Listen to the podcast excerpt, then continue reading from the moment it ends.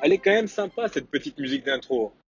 Tu trouves pas Bon, j'espère que tu vas bien. Euh, je suis désolé pour l'acoustique d'avance.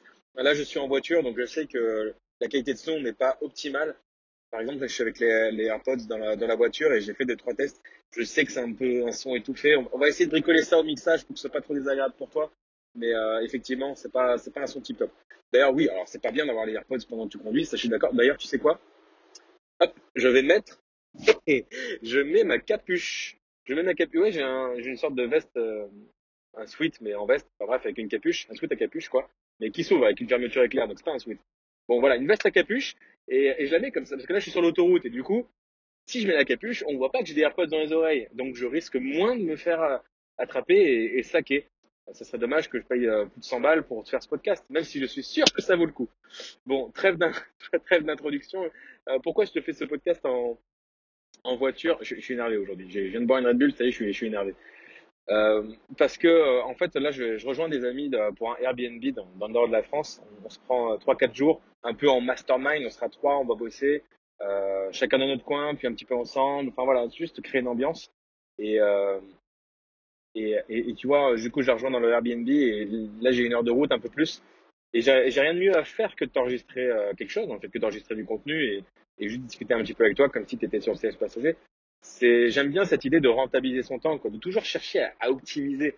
Un peu comme quand tu es sur un circuit de Mario Kart. Bah, si tu fais un peu de contrôle à montre ou si tu veux mettre les Japonais à l'amende, eh bien, il faut euh, chercher les meilleurs raccourcis, il faut frôler les murs, il faut frôler les virages, euh, faut bien gérer son temps et tout ça, tu vois. Et ben là, c'est un petit peu pareil. J'ai une heure devant moi. Bah, comment est-ce que je vais le rentabiliser? Oui, j'aime bien écouter euh, Dangerous de Michael Jackson en voiture, c'est sûr. Mais j'aime bien aussi euh, écouter des livres audio. Mais bon, tu peux pas prendre de notes, tu peux pas appliquer immédiatement. Euh, enfin, et un, livre audio, je trouve que c'est bien quand tu as déjà lu le livre ou quand tu as déjà écouté l'audio. C'est bien pour euh, pour ancrer sur le long terme, on va dire. Mais pour découvrir un livre, t'es pas forcément super attentif. Tu peux pas prendre des notes comme tu veux. J'ai un petit peu de mal. Moi, j'aime bien, c'est euh, écouter un, livre audio genre en boucle dix fois d'affilée. Et là, ça rentre. J'ai fait ça avec GoPro d'Eric Worry. Après moi que les sept étapes de GoPro, j'ai commencé à les comprendre. En plus, je l'ai fait en anglais et en français. Et, euh, et j'ai fait pareil pour l'effet cumulé. L'effet cumulé qui maintenant existe en français sur Audible. Et ça, je trouve ça dingue et je vais, je vais, l'acheter sur Audible rien que pour ça. Parce que je me suis tapé en anglais avec la voix de, Darren Hardy, du coup, que, que, que j'adore. L'effet cumulé, j'adore. Donc tout ça pour dire que bah, les Audible, enfin les livres audio ou, ou tout ça en voiture, c'est bien, mais je trouve que c'est pas optimal, optimal. Et du coup, bah, la dernière meilleure solution, c'est bah, encore de t'enregistrer du contenu. Et, si c'est un format qui te plaît, euh, ou avec lequel je me sens à l'aise, c'est plutôt ça hein, finalement, parce que je, teste deux trois trucs, tu vois. Bah, je changerai peut-être de micro pour que ce soit un peu plus agréable et je continuerai de, le faire en voiture. Et, euh, et voilà, avec le bruit des essuie-glaces euh, pour bien sentir que l'automne arrive, avec le bruit des clignotants et tout ça, tu vois, une petite ambiance. Donc voilà, qu'est-ce que tu peux déjà retenir de ça, à part les livres audio et le Airbnb? Bah si, le Airbnb, parlons-en.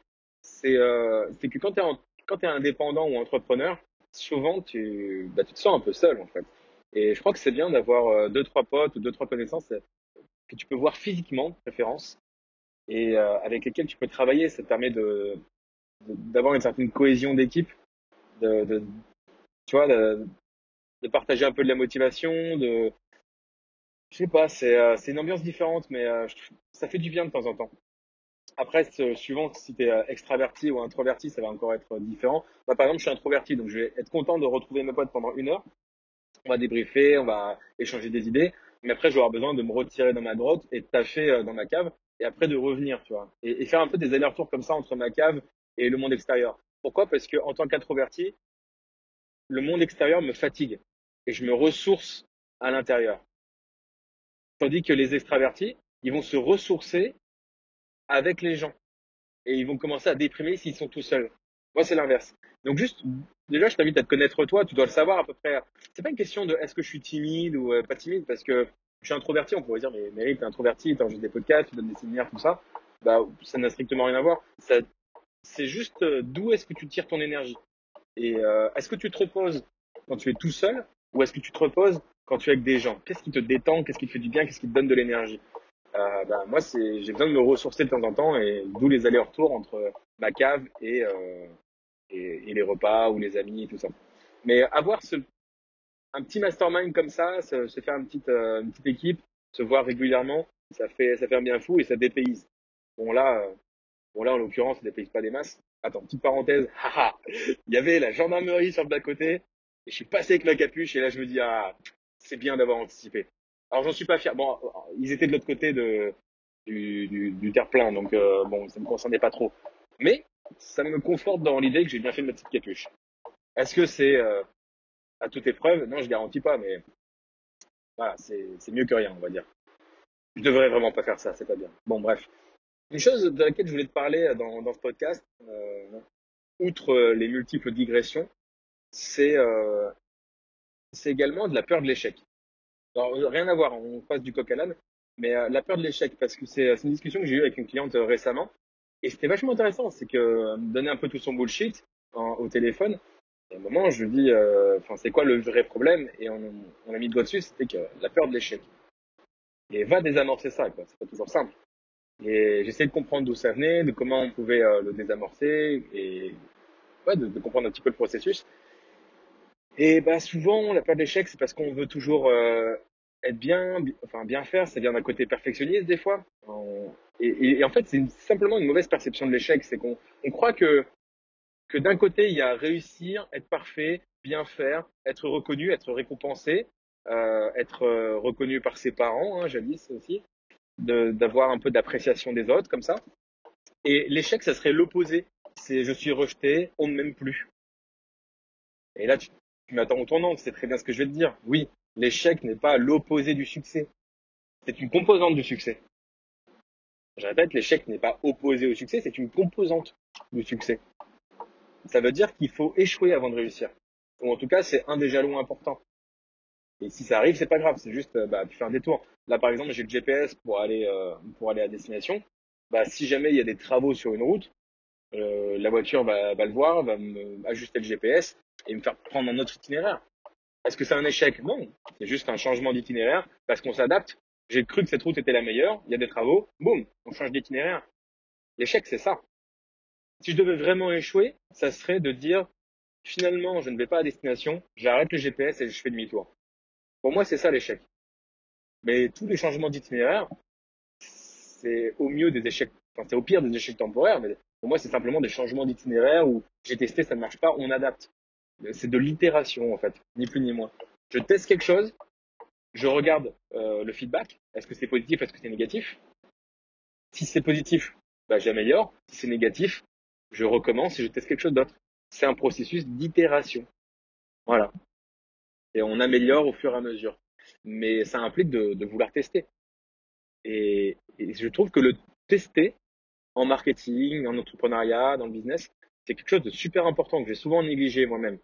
Peut-être parce que j'avais peur de l'échec aussi. Ah oui, moi aussi, on a tous les mêmes peurs, tu vois. Et tester, c'est ce qui peut t'apporter le maximum de résultats. Tester telle page de capture ou telle autre page de capture, tester telle ou telle promesse, tester telle ou telle présentation, tester tel ou tel avatar, telle ou telle pub, tester tel ou tel logiciel. Tout ça, ce sont des tests. Et quand tu te fais des tests, bah, à la fin, tu as un résultat. Est-ce que le test était concluant Est-ce qu'il n'était pas concluant? Et du coup, tu as une réponse et du coup, tu as, bah, as appris quelque chose. Tu connais mieux ton marché, tu connais mieux ton, ton produit, tu, enfin, ton, avatar, etc. Tu as plus d'informations. Donc le test est bénéfique. Un test t'apprend des choses, qu'il soit concluant ou pas concluant. Si tu fais un test qui marche pas, bah, tu as appris que ça ne marchait pas. Donc je, trouve ça super intéressant. Mais pour tester, ça implique de ne pas avoir peur d'échouer. Parce que bah, peut-être que la moitié des tests, plus ou moins, ils vont pas être concluants. Ça sera, bah, ça sera des, tests qui ne fonctionnent pas. Mais encore une fois, on aura appris. Un peu comme quand Nelson Mandela dit, euh, une citation qu'on lui a attribuée, je ne perds jamais. Soit je gagne, soit j'apprends. Quand tu fais un test, c'est la même chose. Et soit tu as trouvé quelque chose qui était mieux, et c'est parfait, soit tu as appris quelque chose qui fonctionnait pas, ou tu as appris quelque chose pour t'améliorer, et auquel cas tu es, gagnant aussi. Et parfois, les échecs, c'est ce qui est le plus formateur. Parce que tu peux prendre une formation en ligne, déjà tu vas pas tout appliquer, tu vas, tu vas peut-être pas tout mettre en place, euh, tu vas pas tout écouter. Je veux dire, il y a plein d'informations qui peuvent passer, euh, passer au-dessus, ou peut-être qu'il y a des informations qui concernent un problème que tu n'as pas encore, ou dont tu n'as pas vraiment conscience, donc tu vas pas y mettre de l'attention. Tu peux aussi te faire coacher, mais c'est pareil, un coach va te dire de faire des choses, est-ce que tu vas les mettre en place ou non. Et par contre, quand tu fais, quand tu testes quelque chose vraiment, quand, as de quand tu expérimentes quelque chose et tu plantes, ah là, je te garantis que tu apprends. Ça peut être coûter de l'argent, tout comme une formation en ligne ou un coaching, mais tu apprends. Et c'est notre source d'apprentissage. Après, vaut mieux, je crois, apprendre des autres. Pas mieux vaut apprendre des erreurs des autres que de les siennes, ça fait gagner un petit peu de temps. Mais clairement, ses propres erreurs, ses propres échecs, c'est là où tu apprends le plus, parce que tu l'as expérimenté. Donc, si tester est quelque chose de positif, si tester est une des clés de la réussite en business, alors ça vaut le coup de surmonter sa peur de l'échec. Puisqu'il faut surmonter la peur de l'échec pour tester, parce que as peur, tu ne testeras jamais. Et c'est ce que j'expliquais à ma cliente, c'est euh, l'échec, ça fait vraiment partie du processus. C'est regarde, quand tu jouais à Mario Bros ou à Sonic, moi j'aimais bien ces jeux-là, tu vois. J'aime toujours d'ailleurs. J'aime beaucoup les jeux vidéo, avec modération bien sûr. Bah, quand tu joues à, ce genre de jeu de plateforme, surtout les anciens, regarde, reprends, prends Sonic sur Sega. Je sais pas si t'étais né, hein, moi je suis de 93. Je sais pas si t'as connu la Mega Drive, tout ça, euh, les Mario, les machins. Mais quand tu faisais un jeu de Mega Drive, il n'y avait pas de sauvegarde à l'époque. C'est pas des jeux de 80 heures, des RPG géants, des open world, tout ça comme aujourd'hui. À l'époque, c'était juste euh, une dizaine de niveaux. Et une fois que tu avais fini le jeu, bah, tu avais les crédits de fin et terminé. Quoi. Si le jeu était trop facile, qu'est-ce qui se passe? Bah, Le client, il achète le jeu. Une heure plus tard, il l'a terminé. Et eh ben merci. Durée de vie du jeu, une heure. Est-ce que c'est bon pour leur marketing? Pas vraiment. Plus la durée de jeu est élevée, mieux c'est un jeu. Mieux c'est, pour un jeu en général. Donc, qu'est-ce qui se passait? C'est qu'ils corsaient la difficulté. De sorte à ce que tu, tu joues, tu perds, tu dis Ah mince, game over, bah la prochaine fois je ferai mieux, tu vois. Et un jour, après plusieurs essais, tu arrives à passer 8, 9, 10 niveaux et tu termines le jeu. Mais après avoir galéré, tu vois. Donc ça t'a pris des heures et des heures. Tu as recommencé. Et donc là, tu en as eu un petit peu pour ton argent. Donc à ce moment-là, faire échouer le client, enfin l'acheteur du, jeu, faire échouer le consommateur, ça faisait partie du plaisir, ça faisait partie de la durée de jeu. Et puis attention, le client était content d'échouer. Quand tu joues à Sonic et que tu as un game over, tu es frustré sur le coup. Mais tu es content parce que ça te donne une excuse pour rejouer plus tard. Je pense que tu es plus satisfait quand tu as un game over et que tu rejoues en mode c'est bon, je vais battre le jeu, plutôt que quand tu termines le jeu effectivement et tu dis bon bah ça y est, je fais quoi maintenant, tu vois? Il y a une sorte de plaisir à échouer parce que tu sais que tu vas recommencer. Il y a même des, styles de jeux qui ont développé ça, qui ont poussé le concept, ça s'appelle les die and retry, donc meurs et retente. Et c'est là-dessus. Donc on voit bien qu'il y a une forme de plaisir à échouer. Donc s'il y a des gens qui, éprouvent du plaisir, et si toi-même tu as déjà éprouvé du plaisir à échouer, et que de l'autre côté tu as peur de l'échec, c'est bien qu'il y ait un problème de perception. Parce que tu as déjà expérimenté l'échec comme une source de plaisir, et là tu me parles de l'échec comme quelque chose qui te fait peur. Et si l'échec devenait à nouveau une source de plaisir pour toi dans le business? Et si tu voyais les tests, les, échecs, les tentatives comme autant de, tentatives pour, euh, réussir un niveau dans Sonic ou Mario? Tu vois ce que je veux dire? Donc, tu veux créer un tunnel de vente? Peut-être que ça a marché, peut-être que ça n'a pas marché. Tu vas mettre un peu de pub dessus. Est-ce que ça marche? Est-ce que les chiffres sont bons? Est-ce que tu as plus de retours que ce que tu as payé? Si la réponse est oui, ben, on itère, encore une fois. Si la réponse est non, on recommence. Je... C'est pas un game over, tu vois. Enfin, je veux dire, euh, ou alors si c'en est un, ben, on peut recommencer le jeu, il n'y a pas de souci. Jusqu'à un jour le terminer. Donc c'est vraiment cette philosophie euh, de voir l'échec comme un jeu, de voir l'échec comme une source de plaisir, comme dans les jeux vidéo, euh, que je t'invite à voir. Ça fait vraiment partie intégrante du plaisir des joueurs. Donc conclusion, est-ce qu'il faut voir le business comme un jeu? Peut-être. Et voir l'échec comme non pas une source de frustration, mais comme une occasion de faire mieux la prochaine fois. Voilà les pensées que je voulais te partager. Euh, J'espère que ce petit trajet avec moi t'a fait plaisir, que tu as pu tirer une ou deux idées. Encore une fois, l'idée, c'est pas forcément de te donner vraiment des conseils bruts, même s'il y en a, et il y en aura, il continuera d'y en avoir. Mais je crois que l'idée, c'est plutôt d'avoir une conversation et, de t'inspirer peut-être de, juste voilà, de, te mettre dans cette énergie un peu comme le mastermind dont je parlais euh, tout à l'heure, dans le Airbnb avec des amis, tout ça. Bah, te mettre dans cette énergie de, il y a quelqu'un avec toi pour, euh, pour parler un peu business, pour donner des idées, tout ça.